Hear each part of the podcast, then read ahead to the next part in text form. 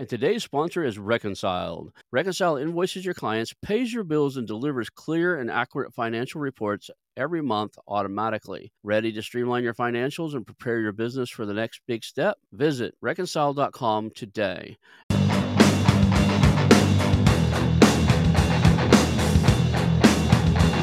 Hello, and welcome to the How to Exit podcast, where we introduce you to a world of small to medium business acquisitions and mergers. We interview business owners, industry leaders, authors, mentors, and other influencers with the sole intent to share with you what it looks like to buy or sell a business. Let's get rolling.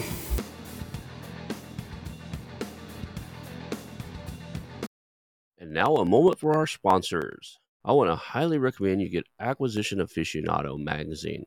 Every month, Acquisition Aficionado magazine brings you tactics for business buying and selling you won't find anywhere else. Learn firsthand from industry leaders who share their success stories, featuring in depth interviews and stories from leading figures in the business acquisition industry.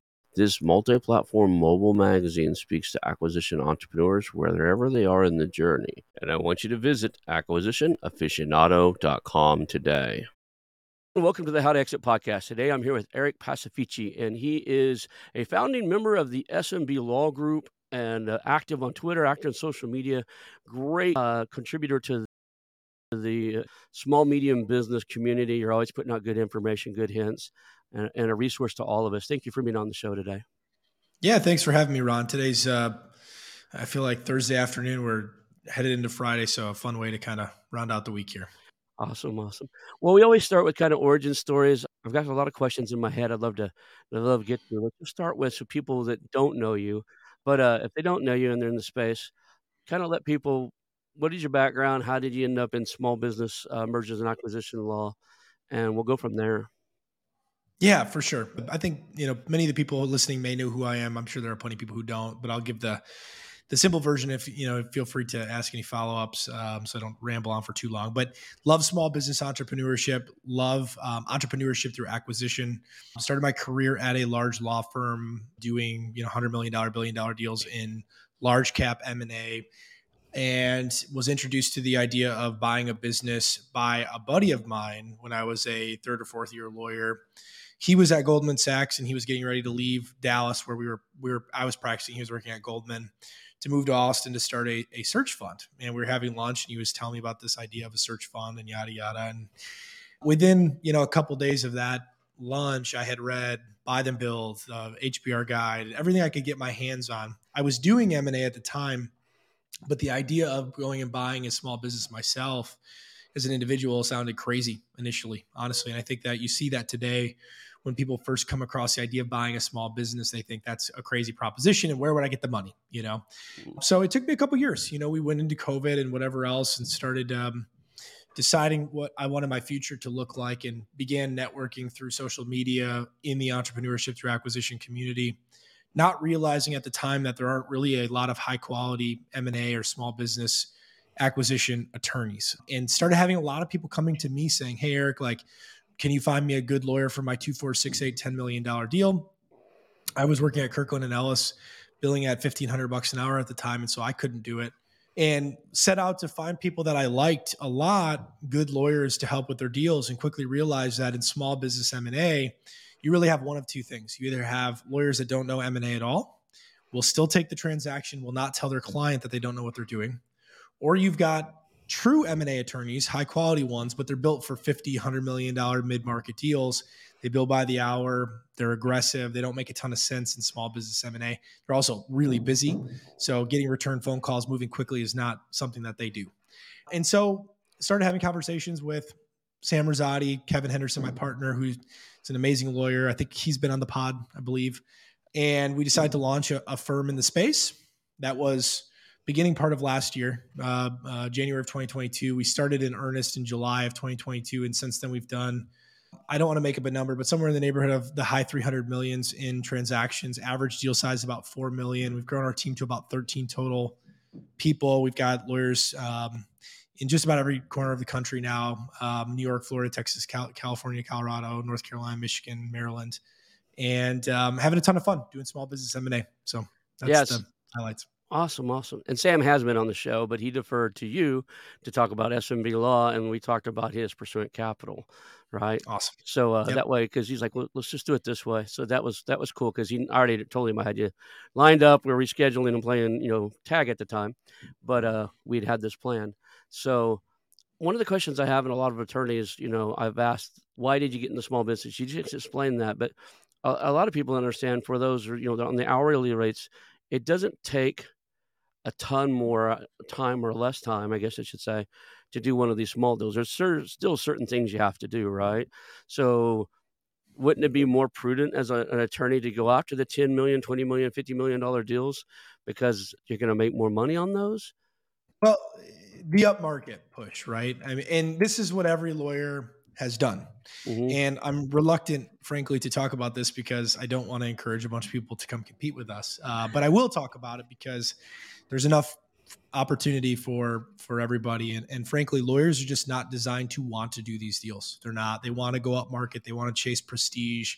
They want to chase big big numbers. And i'm just not built that way ron. I'm not. I love the entrepreneur. I love the guy or the gal that's 25 to 50 years old has a couple of kids has been in corporate for a couple decades has saved up a few hundred thousand dollars wants to do something different with their life. They still want to work you know, they mm-hmm. still want to have a great career, but they want to have control. You know, they want to be able to pick their kids up and uh, from school. They want to be able to go to the soccer games. They want to, for better or worse, sometimes good, sometimes bad. They want to control the upside at the risk of the downside. And those are my people, man. That's my tribe, and that's what we're doing in our business as well.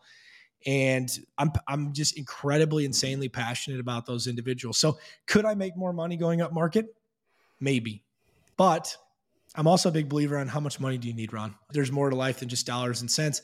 And when you do things the right way, there's still plenty of, of value to be had on Main Street as well. So. Did you end up buying that business with that buddy of yours? Did you do you have dealings outside of the law, or you just stick with just law right now? So my primary focus is SMB Law Group at scaling the business. I mean, there's so much opportunity for us. We've done you know nearly 400 million in 14 months. Uh, mm-hmm. We're on pace to do 450 to 500 million in deals in our first full calendar year. I think we could do. I tell everybody they think I'm crazy. I think we could do a billion dollars in small business M and A in our second full calendar year.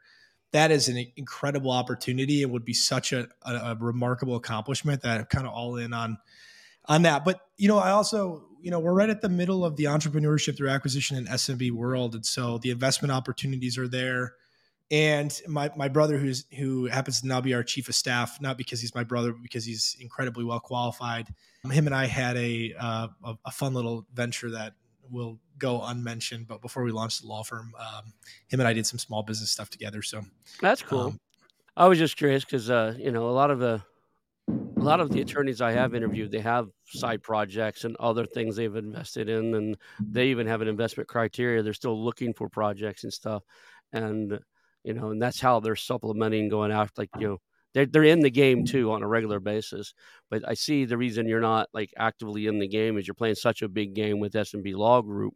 You just don't have the cycles, right? You, you're not going to be able to fulfill the vision you have with SMB Law Group and just have two CEOs reporting to you on the side and making sure they're getting their stuff done. That would, that would be difficult. I, I, I like the expression dilution of focus, dilution of results. And we have a tendency, particularly, I think, in small business Twitter, to kind of chase shiny objects because there's a lot of, in recent years, there's been a lot of really incredible opportunities. The SDR movement, crypto, being an entrepreneur through acquisition yourself. There's a lot of different ways that you can make money. And, but I do believe that dilution of focus, dilution of results. So I'm, I'm all in on uh, SMB Law Group right now. That's cool. That's cool. So I also seen you guys, mostly I believe you, were doing these mini courses, right? You're doing stuff that had to spur from a lot of people have to be coming to you and they just don't know how to structure deals or something spurred. You know what? The entrepreneurial pool out there needs a little bit better source of information or a way to get deals to the table that we can close or something. What was what was there that created a need for you to go? Yeah, we probably ought to you know carve off some time and and, and put some stuff out there. Well, I mean, a lot of things, right? Uh, number one, I thought it'd be fun because I, I love talking about this. I tweet about it and think about it and talk about it. Like, I, I would say 22 hours a day is an exaggeration, but like, there is days where it's 22 hours a day. I'm, I'm obsessed, and that's why you know I can, can tweet can tweet day in day out, year year in year out about the subject, and I see kind of other people come and go. I love it, but there are a lot of people that ask the same questions over and over again. My DMs are packed to the gills mm-hmm. and mm-hmm. the questions are the same. And yes, I could put together just a simple FAQ and say, hey, when they ask the same question, how do I find a good business is one. I could do that. Or we put together a free business buying masterclass, Kevin and I, where we had Clint Fiore and Ed Misogland and a number of other people, proprietary searchers, tell their story, you know, and answer questions and write pieces on it, and that's that's fun. And we did it all completely free, T- totally free. We have no desire to monetize that. There needs to be more of that. I see a lot of people that spent, you know, they'll they've bought a business, Ron, and now they're a business coach, and they're going to charge you five grand to teach you how to buy a business. And I uh, listen, don't hate the player, hate the game, or whatever. I, I get it. Like I call them new ruse. I hate new ruse. Yeah, new ruse. Yeah, you know, and to me, like I, to, eh, after doing, you know, nearly 400 million in small business M&A, I still don't feel like we're to the place where you need to pay us to come tell us how to do deals or how to think about it. And that's been the ethos of of SMB Twitter from the beginning. And what frankly got us going was the abundance mindset and the giving mindset of there's plenty for all of us. And by adding value, you'll get value in return. And you know, for the first portion of me being on social media is probably the better part of a year. You know, I was working up market, I was anonymous on social media. And my objective was simply to network in the space. And I was using my knowledge of M&A as currency to trade for relationship building. And when we ultimately launched our firm, the return of on that value and on that time was 1000 times what I had given. I mean, so I am such a strong believer on give, give, give, give, give. Don't ask anything in return. It will come. That cannot be your objective. It has to be sincere. But in life and in business, like things will come out in the wash. And so that's how I think about that that class. Yeah, and, I get yeah. it absolutely. And I, I I started this podcast because I paid one mentor to teach me, and I still had questions.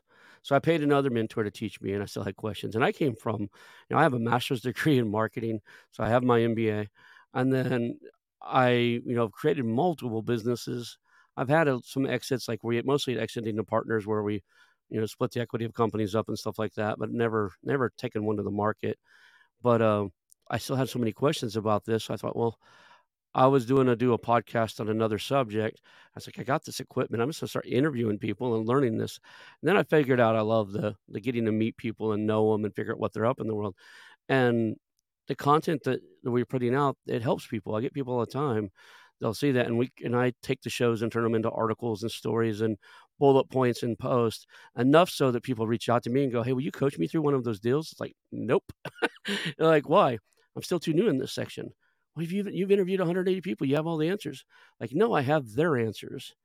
But when it, we're talking about deploying your money and your capital, you should probably get an M&A advisor who's done 100 deals or seen 100 deals, right? That's who I want. I want somebody who's seen 100 deals and seen 10% of them or 20% of them have issues. They've, they've encountered those problems and then know how to get through that stuff.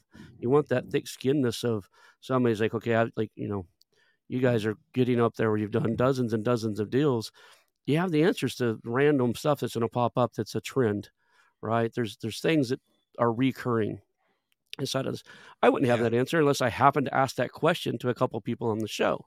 But uh no i don't coach or anything and i probably somebody said well when will you start coaching? I was like i don't know. Maybe if i hit a billion dollars in transactions i'll coach. And like i have no pa- plan to get there. So it's kind of a an interesting way to tell them no Going back to the whole the environment, you've been doing all these deals. Are there some common threads you see out there? Like, okay, this happens more often than not.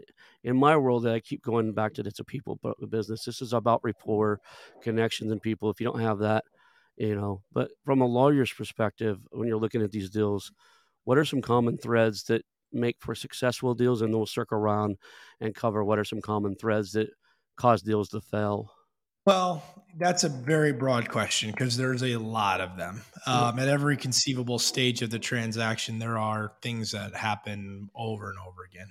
And even though no two deals are the same, no two deals go by without some sort of common theme or thread in them. And I think what, you know, what's very common is we get a lot of very smart, sophisticated people out of mid-market M&A or they've been investment bankers and a lot of these guys and gals are coming out of Wharton, Stanford, Harvard, Chicago. They're very smart, very accomplished. They've been around deals. And then you come to Main Street and it's different. And even for us when when we started, you know, I had done billion dollar M&A transactions and now so a 3 million dollar deal should be no problem, right? Except that it's it's a fundamentally different transaction you know in mid-market or upmarket m&a very legal intensive very negotiation heavy very term heavy. Uh, on main street yes you got to get the paper right you got to get the contracts right but i always say like the loi stage in uh, main street is relationship building like you just said you know you're you may be competing against private equity for some of these deals, but these sellers want to sell their baby, their love of their life next to their spouse to somebody that they identify with oftentimes they've made plenty of money over the decades and they're exiting for what frankly is kind of a modest amount of money when you think about two to five times earnings when you've been making that amount for decades in some cases. And so they're they're looking more at the person and the relationship. And i watch a lot of really sophisticated people not calibrate properly to main street and so, you know, that would be something that I would encourage everybody that's listening that wants to buy a business that knows deals and thinks they're ready. Remember that this is a little bit more relationship. You know, extracting better indemnity terms from a father of two isn't going to win you the the race. Um, so, you know, that's how you think about the LOI stage. People who have success with it, though, are the ones that understand that relationship, keeping the the the relationship with the seller really strong, hiring the right advisors. I know that's going to sound biased, but these transactions move incredibly fast, Ron, and there's so much to account for between financial diligence and making sure you've lifted the hood, you've uncovered as many skeletons as you conceivably can, you've pushed on ad backs, you've done a proof of cash. Even for the sophisticated investment banker types, now you're on Main Street dealing with books and sellers and accounting practices that you know are less than academic. Let's just put it like that. You also have the legal end of things where you are negotiating purchase agreements, whatever else. Lending, you're convincing a lender to give you millions of dollars. You're convincing investors to give you millions of dollars, keeping the relationship warm with the seller. You're convincing your spouse and your kids, hey, we're moving from, you know, Jacksonville, Florida to uh, middle of nowhere, Tennessee to run a, a, HVAC company. Like what the what the hell, you know? when are we when are we moving, Dad? Well, I don't know yet. You know, wh- where am I going to school? Well we're not sure yet. You know it's it's a lot. And so trying to do, and you may be working a job during that period of time as well. So having a smart team of experienced financial diligence people attorneys a great bank you know one of these really high quality sba lenders because not all sba lenders are made equally. Really important to having a successful transaction. But then it's grit man. There's a lot of off ramps in these deals between loi the lending process negotiation with seller, things are dragging on, they never go smoothly. And so having that grit, having that determination, sticking with it.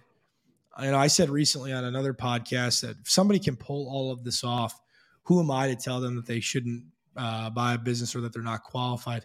Some people push back on that. I think that that's fair to an extent, but I do think that if you've made it through this process, you're you're an incredibly capable, confident, gritty human being and not everybody's built for that, man. Like some people are better off punching a clock and being an employee and having that security and having that W 2. And there's nothing wrong with that.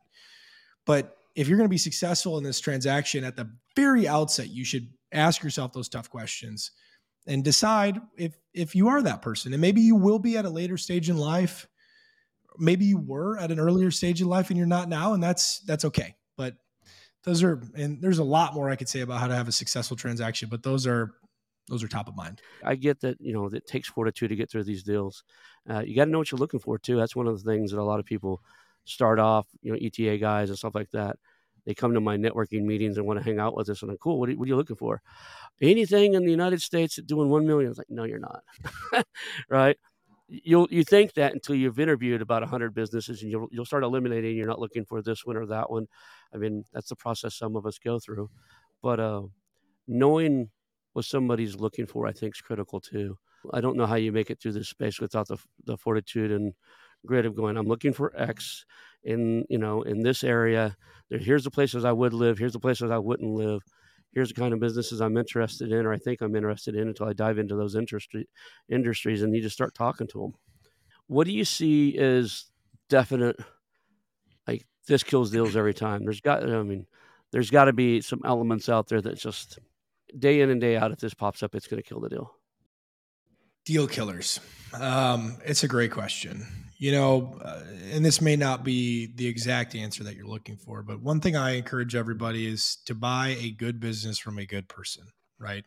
With the focus being on the second half of that. And that's, you know, obviously you want to buy a good business. So no, no kidding, Eric. But buying a business from a good person takes care of, of a lot of the issues that you could potentially have in the deal process. And the, the issues you're going to have after the fact also. Now, how you know how possible is it to determine whether somebody is a good person or a bad person over the course of a 90 to 120 day transaction you may not know uh, but you also may know things like um, the treatment of the employees the culture um, the accounting practices if you find things where they've you know lied on their tax returns or they're paying employees under the table. And I'll, you know, and I'll be honest, like there's industries where like if you want to buy a landscaping business, like good luck finding one where they don't get paid under the table or they don't pay employees under the table sometimes. But, you know, if you're dealing with a good person, that's going to take care of a lot of the the potential for problems that will kill your deal because you know what's going to kill your deal um, quality of earnings you know, that's where the vast majority of these deals are going to die. They're going to die after you lift the hood, you see the real financials, you get an opportunity to get familiar with the business. And, you know, I get the emails every day. A lot of deals going under, under LOI, a lot of deals falling out in quality of earnings. The lending process.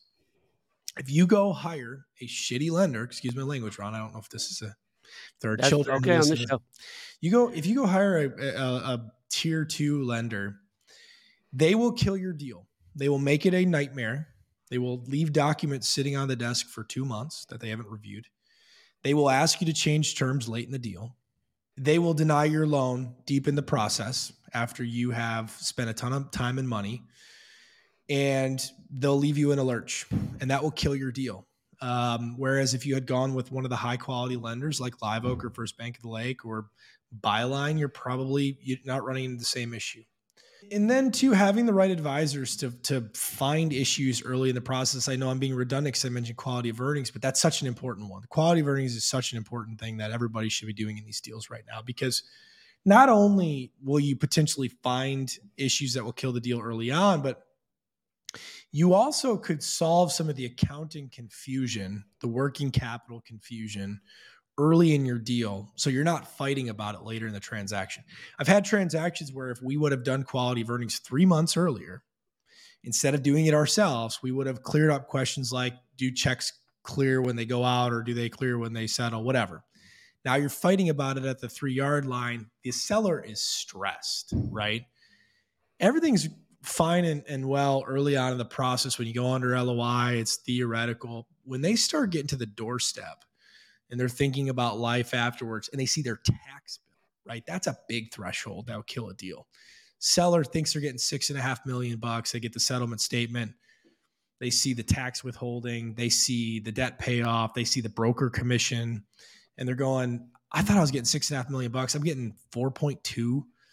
That's, you know, this business makes a million and a quarter in earnings. I'll just keep working. That's a stage with which you want to have all the ducks in a row you want to have a great relationship with them. You want to have them signed to a binding purchase agreement. And you want to be working with a bank who is marching aggressively towards closing. Because deal work, to your point earlier, is hard work. It's stressful.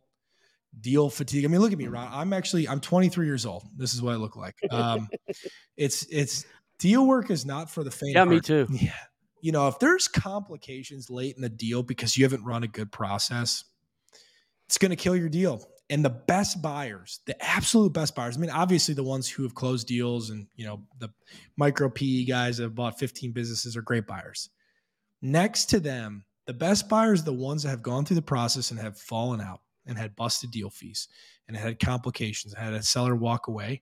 They come back and they know exactly what to do and they execute like a well oiled machine because they know the urgency, they know the value of hiring advisors, they know the value of hiring a great bank, and they get to closing fast as hell. And they're yelling at me. They're yelling at me, going, "Where's this? Where's that? Let's get this document. What are you doing? You know, let's move it along. You know." And I and I love that.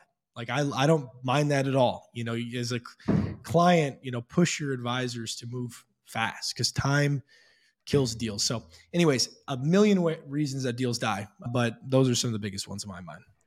I think on the seller side, it's the same thing. I prefer a seller if uh, you know I don't mind talking to seller all uh, anytime when they go, "Hey, I I tried to sell this once before and it, it didn't get financed," because I know that ninety percent of the time, eighty percent of the time, that's because whoever negotiated it didn't negotiate a financeable deal right? That's a that's a big thing. Uh, some of the S, uh, SMB loan guys out there, their favorite tweet is, uh, "So you structured a uh, deal that's not fundable. Now what?" or something like that's, that. That's know? Bruce Marks. Yeah, that's his. That's his. Slogan. Yeah, yeah, he's got just, t-shirts. Yeah, he, he's an amazing guy. Yeah, he's a good guy. He's been on here, but yeah, like you know, uh, that's great. You negotiated it, not fundable, um, not at least not you know, financeable.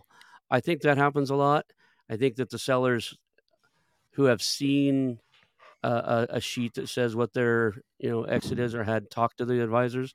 I've lost a couple deals where I said before we go, in, you know, I tell I tell sellers during due diligence before we go any further, you need to go sit down with your tax advisor, your CPA, you know, take my LOI to them, and you know, and understand what this is going through because I don't want to spend the money on due diligence and, and working with you for the next three months to get this to the finish line, and then you get to see that sheet and go, wow. And then I always ask them because I like you know seller finance type of deals. I always say and ask them how much seller finance would change the uh, you know restructure that tax liability. You know and how you can drag that out. So because a lot of times they'll come back to me, so we'll do it, but we have to you know seller financing have to be a big portion of it, and that's what you want. You know, at least what I want. But uh, yeah. Well, that's a that's a. Can, can I touch on that for just a second? Because that absolutely. is such a big deal killer. And this is a contrarian opinion. It's a hot take, whatever the buzzword is for it. I say this constantly to first time buyers. The off market deal hunt. Everybody believes they want a really juicy, proprietary, located off market deal. And if you're a savvy buyer and you're coming in with cash and you're going to get the deal done in 30 days by cramming it through, you could you have at it.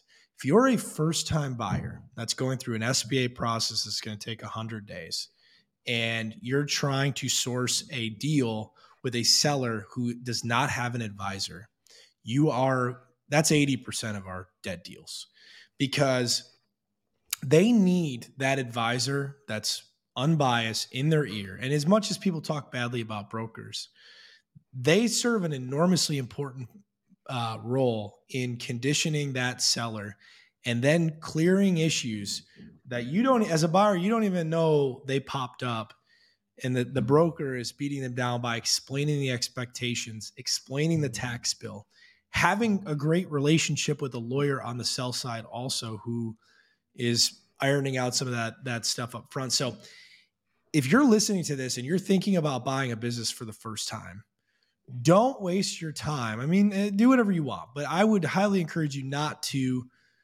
go off market. Find a high quality broker, build a relationship with lots of them, and then they'll get to know you. And when they've got a deal, they'll bring it to you when they know you're serious, and then they'll help you get the deal done because there are just a million things that can pop up in the seller's mind during the process. And if they haven't run a process where they've gone out to the marketplace and really determined what their business is worth, and they don't have that broker in their ear, the moment anything pops up and something will pop up, they're going to go, screw you. I'll go to market and get the $23 million that my accountant said this business is worth. Now, I think that's a big one. I think it's a very important point. And today's sponsor is Reconciled. Are you an entrepreneur or business owner thinking about your exit strategy? Or maybe you've just landed a business through acquisition and the books just aren't the way you need them to be. Let me tell you about Reconciled, your dedicated partner for industry leading virtual bookkeeping and accounting services. Reconciled pairs you with skilled professionals who empower you to grow your business and prepare for success, whether that's your exit or taking that new acquisition to top performance. Imagine having high level financial management without expanding your team. From bookkeeping to CFO services, tax advisory, and even fully outsourced accounting, Reconciled has got you covered. They help you make the best business decisions, keeping your end goal in mind. And the best part? Reconciled understands acquisitions, as they have acquired three accounting firms in the past three years, and their founder, Michael Lee, mentors others in searching for acquisition, raising capital, or trying to aggressively scale. Reconciled invoices your clients, pays your bills, and delivers clear and accurate financial reports every month automatically. Ready to streamline your financials and prepare your business for the next big step? Visit reconciled.com today and let them get your books in order. Reconciled, making bookkeeping a breeze. That's reconciled.com. Yeah, and I'm I'm almost on the same page. The role you the hat you have to put on is both the educator and the buyer because you almost have to there's certain roles of the broker that can't be overstepped and that's educating the seller on what the process is what the documents are why they're there and that takes a huge delve into rapport. Uh, that i think i think the off market deals are 10 times harder if you're not really good at connecting with people working with them and, and, and coming up with solutions together I think that's where the the balls dropped. Is a lot of these guys they're coming through there with the, you know, uh, approach. I made an offer, you know, or or they're trading baseball cards approach. You know, you ask for this, I get, I offer you that. That's close. Let's work something out. And they don't have the rapport. And this this thing is so complex. Like you said, the first little thing that piques their radar of, of seeming fishy, they want out. One of the things inside of that realm that is very common is when you start passing contracts over because the you know none of these sellers have any seen anything that look like liability clauses reps and warranties or whatever they're called. They start seeing that stuff and you don't have somebody on their side to explain it it is a eye opener for them. And uh, the other one is is when they go get their attorney i've actually had to tell more than one owner and i've actually told at least two attorneys that they're they're the wrong person for the job. I'm personally, not in front of their client, but I call them after the thing went down south. I was like, "You're not helping this guy. You know nothing about M and A. You're going to hurt him. You're hurting his family. You need to step away from this deal and go find him an attorney that knows mergers and acquisitions, because everything you balked at was standard in every contract I've ever seen."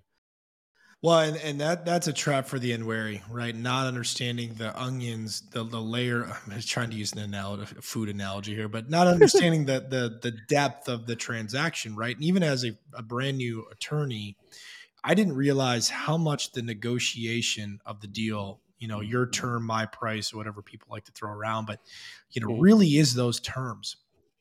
And I tell buyers all the time, you'll get deep into the process, deep into the process here comes seller's lawyer.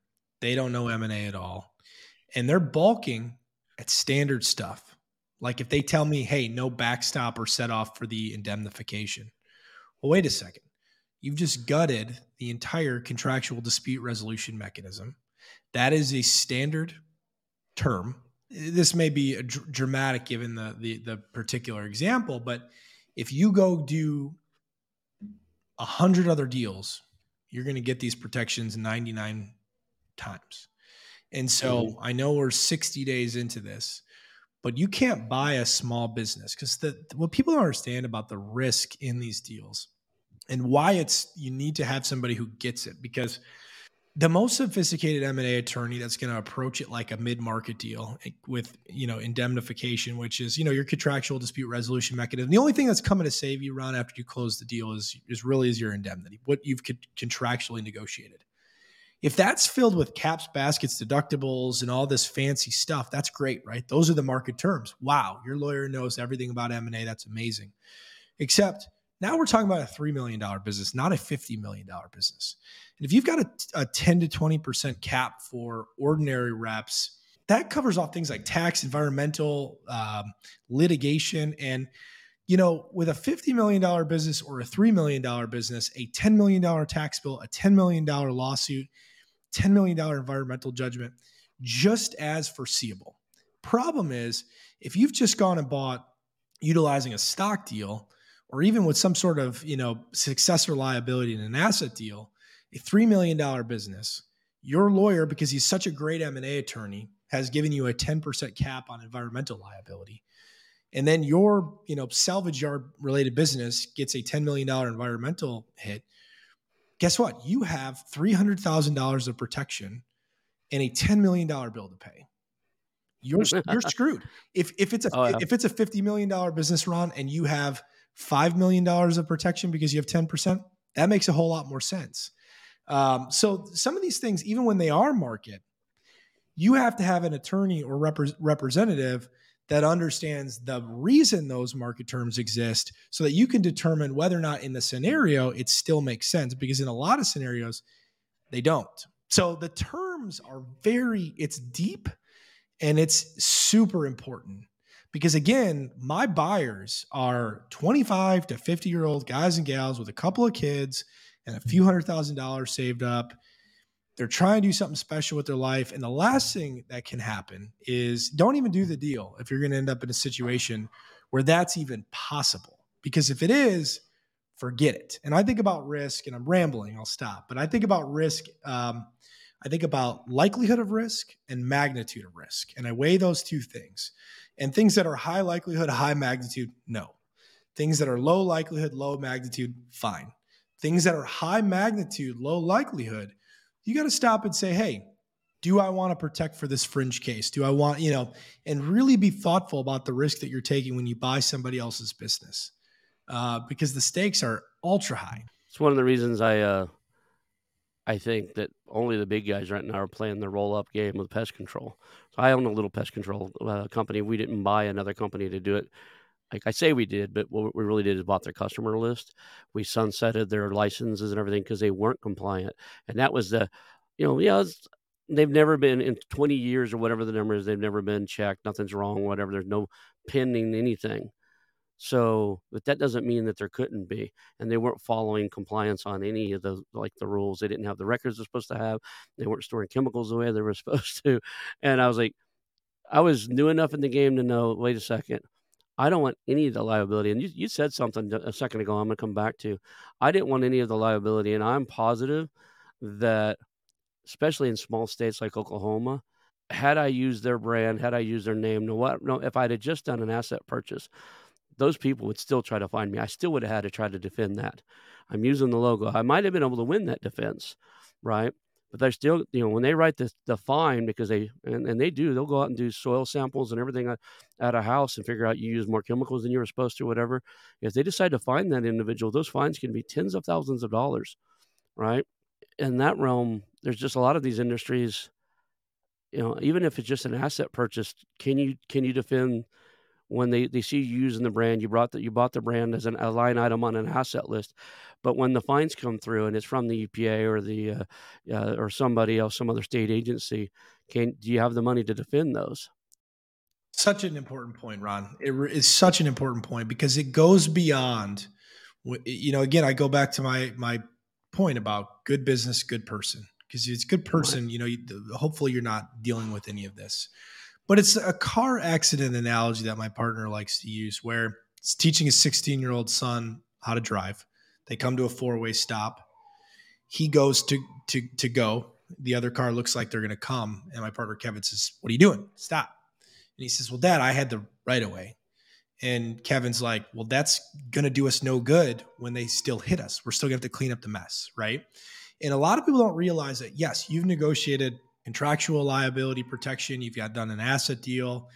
It's not your problem until somebody comes to you and says, Hey, I'm your biggest customer. I have this warranty claim from what the prior seller for however much, a lot of money. Pay me back. And you go, you can't go to them and go, Well, no, I'm I'm the new. What's the Saturday Night Live skit where she's? I'm the new. We're, we're the new Ford. That was the old Ford. You know, you don't. You can't right. do that. You got customers that are massively important to your your brand, community reputation. You you still you've got to honor that. But it gets worse than that too, right? Because there's a number of states, and I worry about three core areas more than any other areas, which is employment, environmental, and tax. In those areas, particularly in some of these jurisdictions like California, Washington, Colorado, those laws and the successor liability that could come along with it, even in an asset deal, could be massive. Um, and so you can negotiate diligence, paper things up till the cows come home, and there are still ways that you can end up in trouble. Now, that's not me telling people not to buy businesses because I am obsessed with this. I think it's amazing. I think it's the best form of entrepreneurship. I really do. It's to make the point that you have to do it the right way to set yourself up for success. That's the that's the term I was going to circle back around. We talk about you know stock purchases or buying a company through the corporate stock purchase or an asset purchase. And on the simplest view, everybody thinks, well, if I do an asset purchase, that eliminates all previous liability. But then you throw in this term earlier and you just brought it back up of successor liability. What is that and when does it come in play? So it depends on the jurisdiction, state by state. Successor liability is a doctrine that you know will vary from jurisdiction to jurisdiction, but the idea being you are, as the successor in interest, responsible for the liability of the the previous organization. And to, for your audience's benefit, just to back way up, in an asset deal, you're you're buying a cash machine right? A machine that has generated a certain amount of cash, and you're saying, based on the amount of cash it's generated historically, I'm going to pay you know, a multiple of that. I'm going to buy the machine, but I'm just buying the stuff. Bring it over here, build my own machine. And so anything that was done with the prior machine is their problem. And this is my new machine. So nice clean line. That, that takes care of about 90% of the issues. Stock deal, you buy the whole machine. And so you take all the historical liabilities with it.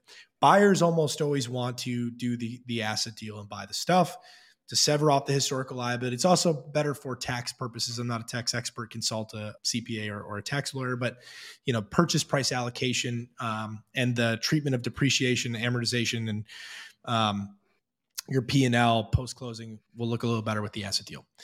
But just because you do the asset deal in a number of jurisdictions, they say under the law, we don't care. Something like employment or environmental or tax those areas scare me. There are jurisdictions like California, Washington, Colorado, and I don't mean to pick on them. There's many of them that are very concerned about these issues. They're very environmentally friendly. They're very uh, employee friendly. You know, tax authorities are always aggressive. And dude, you don't want the IRS or the state, the Department of Revenue, the state of Colorado breathing down your neck post closing because even if you're the new Ford and that was the old Ford, like you still have a not fun experience ahead of you. Um, so again, not to scare buyers, is you know there there are things that can happen that are are bad um, in deals. Have you seen some of these reps uh, reps and warranty uh, insurance policies that were originally geared towards that mid market that are dipping down into this market now? There's one or two companies out there that I've interviewed and, and talked to that are they're providing insurance policies to cover some of that seller's liability and some of the things we're talking about right this second. Yeah, there are a few that are introducing a rep and warranty product for Main Street. We've worked with a few of those policies. There, it's still a little bit of an awkward duck on Main Street just because of the price point, the insurance. I think it's going to become more important. And I think it's something, if you're an insurer listening to this, really big opportunity for a volume play on Main Street. Reason being is that you know as we enter the new the new macro environment, there will be a lot more distressed M and A. And the difficulty with distressed M&A and why a lot of the classic entrepreneur through acquisition and enduringly profitable buyers don't want to touch it is it's really hard. Um, but also, if I buy a distressed company and I negotiate the best conceivable indemnity protection for all of the stuff that the old company did, and then that old company goes kaputs because it was distressed, there's nobody to backstop that indemnity. So when that person shows up and you say, whatever, if if they can nail you for it, successor liability or whatever, there's nowhere to go to recover. So if there was a product there, though, it was backed by an insurance company, you could go um, recover from the insurer. You're you're more inclined, if you're sophisticated and you understand all this, you're more inclined to still to do that distress deal than you would be in the absence of a indemnity backstop. I know we've uh, we covered a bunch of different stuff here. Uh, what are some questions that the you know first time business buyer, you guys have this course out there. What are some of the things they need to to go to get started? Like on there before they come out and start talking to business owners. Is there a foundation? I know that you have your course. We'll talk about that at the end. We'll even share how people can get to it. That'd be a great idea at the end. But what's the foundation that people need uh, besides fortitude? yeah, to make it through the deal. Listen, if I knew nothing about small business M and A and I wasn't an M and A attorney, where would I start? Here, here's what I would do, and I'll be very concrete. I would start by reading a couple of books, Buy Then Build, the, the HBR Guide to Buying a Business. A lot, a lot of people listening are not going to be surprised by that advice. I would then move on to listening to a few of the podcasts. This podcast is terrific. Acquisitions Anonymous with, with uh, Michael Girdley and their team is incredible. Yeah. I would listen. I'm a Michael Girdley fanboy. He, I, I, tweet on everything he does. He's brilliant. So hard, he's a hard guy to dislike. Uh, I would listen to every single episode. I would. And by the end of it, you will have learned a tremendous amount about reading CIMs, thinking about business risk. And then to my friend Reg Zeller's point, like you don't, you know, you don't learn about fishing by reading about it. You go fish. You don't learn about hunting by reading about it. You go hunt and you need to go read CIMs. You're going to build muscle by reading CIMs, talking to brokers, talking to lenders too. I think taking deals to lenders, it's going to be an iterative process. But again, this is a game that's built for people with grit, determination, and confidence. It's not built for only for Harvard MBAs. It just isn't. Um, and the, the buyers that the banks love the most are, you know, the career tree trimmer that wants to now buy a tree trimming business. Like there's plenty of ways to get through the deal process without knowing anything about how to do a deal. That's a game where you've got great determination, and confidence, you go hire good advisors. At the end of the day, the most important thing is you get out the backside of that deal, you got to go trim trees, man. And like, not everybody is built to trim trees, but if you are, that's the important part. So, and uh, you know, Bruce Marks, you referenced earlier, you know, one of the things that he says I think is is so true is you, you don't want to be in a position on day one after you've acquired a business where where the the employees come to you and ask questions and you don't know how to answer them. You'll be in a bad spot. Now, the idea that you're going to be, you know, perfect on day one and able to answer every conceivable question is that's not true either. And if that's the the bar, then no one would ever buy a business. So it's, somewhere in between there. Uh, but first time buyers need to hire good people to do a deal. They need to move fast. Um, they need to read CIMs. They need to earn the respective brokers in the process. And um, you're going to have foot faults for sure. But there's a lot of people who are doing deals that, you know, are not Harvard MBAs. So yeah, and I get it. And um, I think I've never seen any of these go through faster than, especially SBA loan types. You know, 90, 180 days, right? That that's typical. You can learn a lot in 90 to 180 days. You get past LOI, you can dive into a into a realm. If you use an SBA, they're still going to want to know, you know, you have industry experience. I get that, but uh, showing up on day one and not knowing your industry and out inside and out is, in my mind, a sign of laziness too. Um, there are a ton of industry reports out there. There's tons of knowledge that's available. There's podcasts talking about that industry. There's industry associations that put out those information about those industries. You could be fairly knowledgeable about any subject on this planet in the term of 90 days with the in, the in the world we live in now. I'm not as worried about that as much as I am understanding the human reaction to cultural changes and, and stuff. Walking into a new place as a new boss and the new, new CEO, uh, when there's other employees involved, especially when there's dozens of other employees, understanding what they're going through and able to be with that and deal with it, that's a different skill set. And I think that's one thing that's missing in the advisor pool is an integration advisor or, uh, or maybe it's some type of special CEO type coach that has been through multiple acquisitions. It can be there with you on day one, even a phone call away or a Zoom call away to say, okay, I'm walking into office day one now. Um, what do I do and what do I not do? What do I say and what do I not say? Um, well, and um, another big cheat code to solve for that that not enough buyers take advantage of, and again, it goes back again to buy a good business from a good person.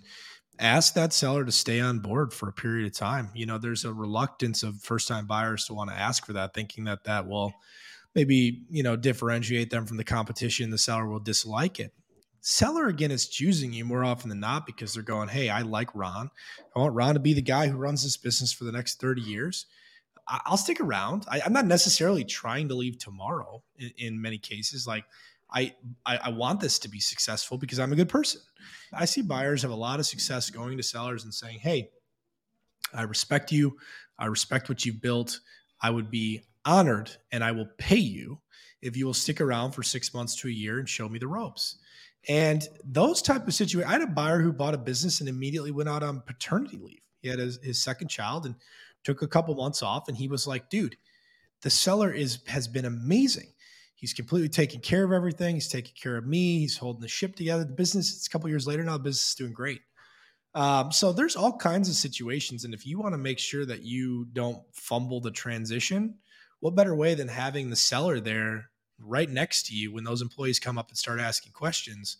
You got somebody to lean on. Now, it's not always sunshine, sunshine and rainbows. And I've had many instances where buyer calls me up three months after closing and goes, How do I get this man out of here? You know, case by case, but that is one thing that you can try to do. And there are ways contractually too, then to put hooks into the seller to make sure that they deliver on that as well. Where do you see the industry going? We got a few minutes left. Uh, we keep hearing the word silver tsunami, and you know that there's. I, I, have that, I, have that, trademarked, Ron. So be careful with that. Uh, but please, please continue. yeah. Did you really? I do. Um, I really do. No, that's not. A, oh wow! Cool. Yeah, yeah. It's, it's a joke. That phrase also serious. So, but I'm just you know, oh, it's a shtick. I have fun with it, but. Uh, so yeah. I better check. I've written articles about it a couple years ago. There's a space where a ton of people are. They're out there. They're retiring. I guess what the, the that phrase, what they're referring to is there's this huge wave of this. Do you do you see that? I mean, um, how many of these business owners are really going to actually go to market, and how many of them are going to sit in that chair until the last day? That's the the concern I. So, silver tsunami. What is it? Um, the so-called silver. The, the great wealth transfer is happening. It's a economic term that's been coined where there's 70 trillion dollars or some a large amount of baby boomer assets you know all kinds of things cash stock real estate small businesses that need to be transition to the Generation X and the millennials over the next however many years, decade, whatever.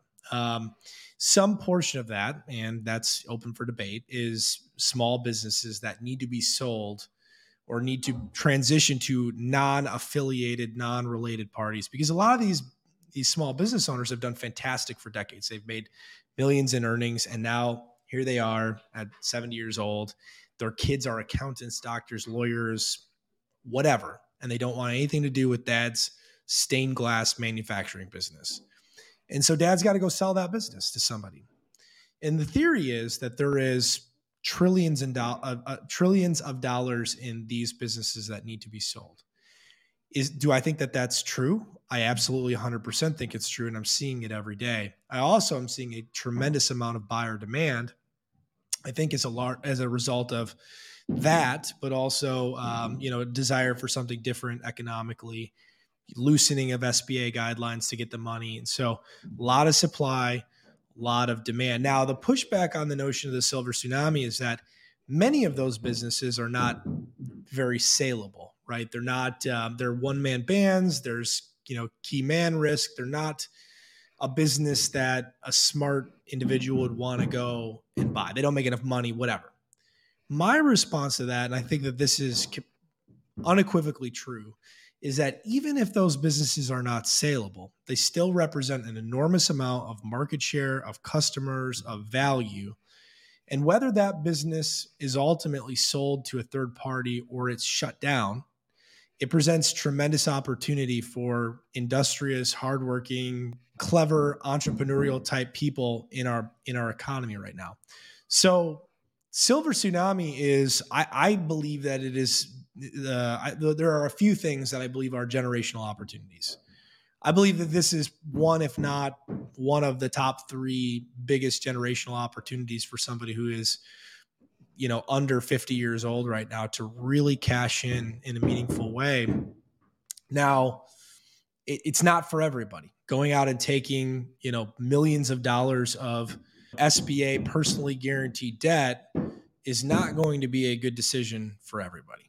Um, but for those of us that it is a good decision for the opportunity is incredible. That's my synopsis, Ron. What do you think?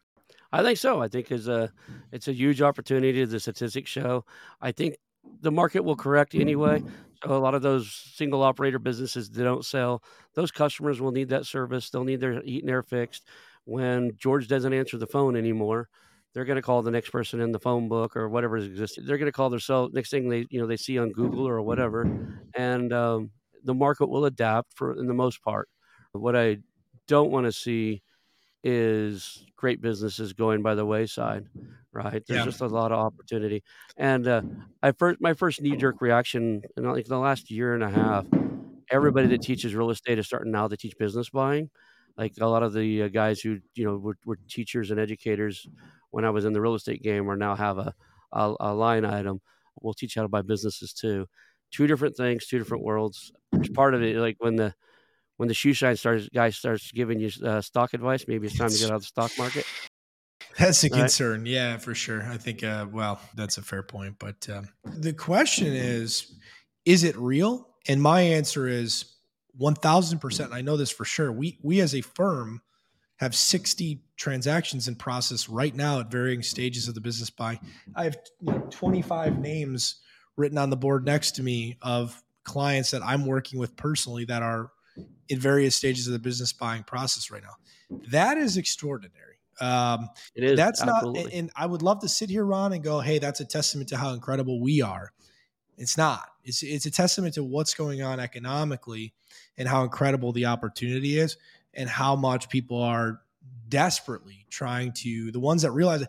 And here's the the I think the most interesting part about it and I always use this analogy. It's a mile to the starting line and it's an inch to the to the to the second one because these buyers take a long time to figure out to learn about entrepreneurship, get through the process, acquire that first business. Within the next year, many of these buyers have gone on bought businesses two, sometimes three. Once they figure it out and go, oh shit, this works, they're not calling me up three months in going, hey Eric, I'm struggling because the employees and you know every every situation is different. But the calls I'm getting, and maybe this is self selection, but the calls I'm getting are not, hey, I'm really struggling here, Eric. This is going terribly. The calls I'm getting are like, hey, man, I'm clearing forty to sixty thousand dollars of free cash flow a month. What the hell was I doing for the last decade? Before I decided to buy a business. Now, that's going to sound a little bit of prosperity gospel because it's not always that way, right? I'm not suggesting that. But those are the calls that I'm getting, Ron. So, yes, it is a thousand percent happening and for many people that are doing it, it's working out extraordinarily well. Well, I want to thank you for being here. I do. And uh, you're putting out great content out there. I'll keep following you online, keep following you on uh, Twitter and on LinkedIn. Uh, I'll keep trolling you and your guys because it's fun to pick on you sometimes. Uh, it. But it's it. all out of jest and all out of love. Uh, when when I troll you, you get the, you know, I've got a decent audience built up too. So my audience gets to say, who's Ron picking on now? I love but, it. Uh, no, I think it's fantastic, Ron. And, um, you know, one of the things I love most about SMB, just for just to rant, ramble for one last second here, is how incredible the community is. And I'm one of these guys too. You could, as long as you're not being mean, you're trying to, you know, you say whatever you want to, man. Like we're, like we're all kindred spirits in this in this little community. Yeah. And so, uh, a lot of love for you and for everybody else who's crazy enough. You know, a bunch of nerds on the internet talking about small business and entrepreneurship. So, a lot of fun it's a blast. So, how do people before we get jump off here? How do people reach out to you, and how did they get on that email course thing you've got going on? Yeah. Yeah, well, like Deion Sanders says, I'm not hard to find. Uh, I'm I'm on Twitter at at SMB under uh, small medium sized business SMB underscore attorney. I am on LinkedIn again. My name's Eric Pacifici. Easy to find there as well. In the Linktree on my Twitter, we've got linked to our, we have a podcast called Mundane Millionaires as well, which is a lot of fun. We interview people who are on Main Street making money in different capacities and just, you know, normal everyday guys and gals that are doing extraordinary things with their businesses and with their families. And that's a lot of fun. We also have a free business buying masterclass that we're running where we're taking everybody from start to finish soup to nuts, how a deal works, the diligence, the specialists. We're bringing in some incredible guests. Maybe you'll be kind enough, Ron, to to contribute as well. Um, to and, and we're doing it because it's a lot of fun, and we're nerds on the internet talking about small business. So so that I think that's it, man. Otherwise, you know, pizza pictures um, and just a whole lot of fun. And, and and I tell everybody this, man. I mean it sincerely. I love entrepreneurship through acquisition. I love the small business community. I care so deeply about my clients and about people who are trying to do something different with their life. I will help anybody. I will help you. Come to me, ask me to find a polar bear expert in the Sahara Desert, and I will go find that person with my social media because I, I, I care deeply about the community and, and what people are working on. So feel free to reach out to me for for anything. I'm here. Awesome. And well, with that, we'll call it a show. Thank you for being here, Eric. Eric. Thanks for having me, Ron. I want to announce our new channel partners, the ITX Marketplace.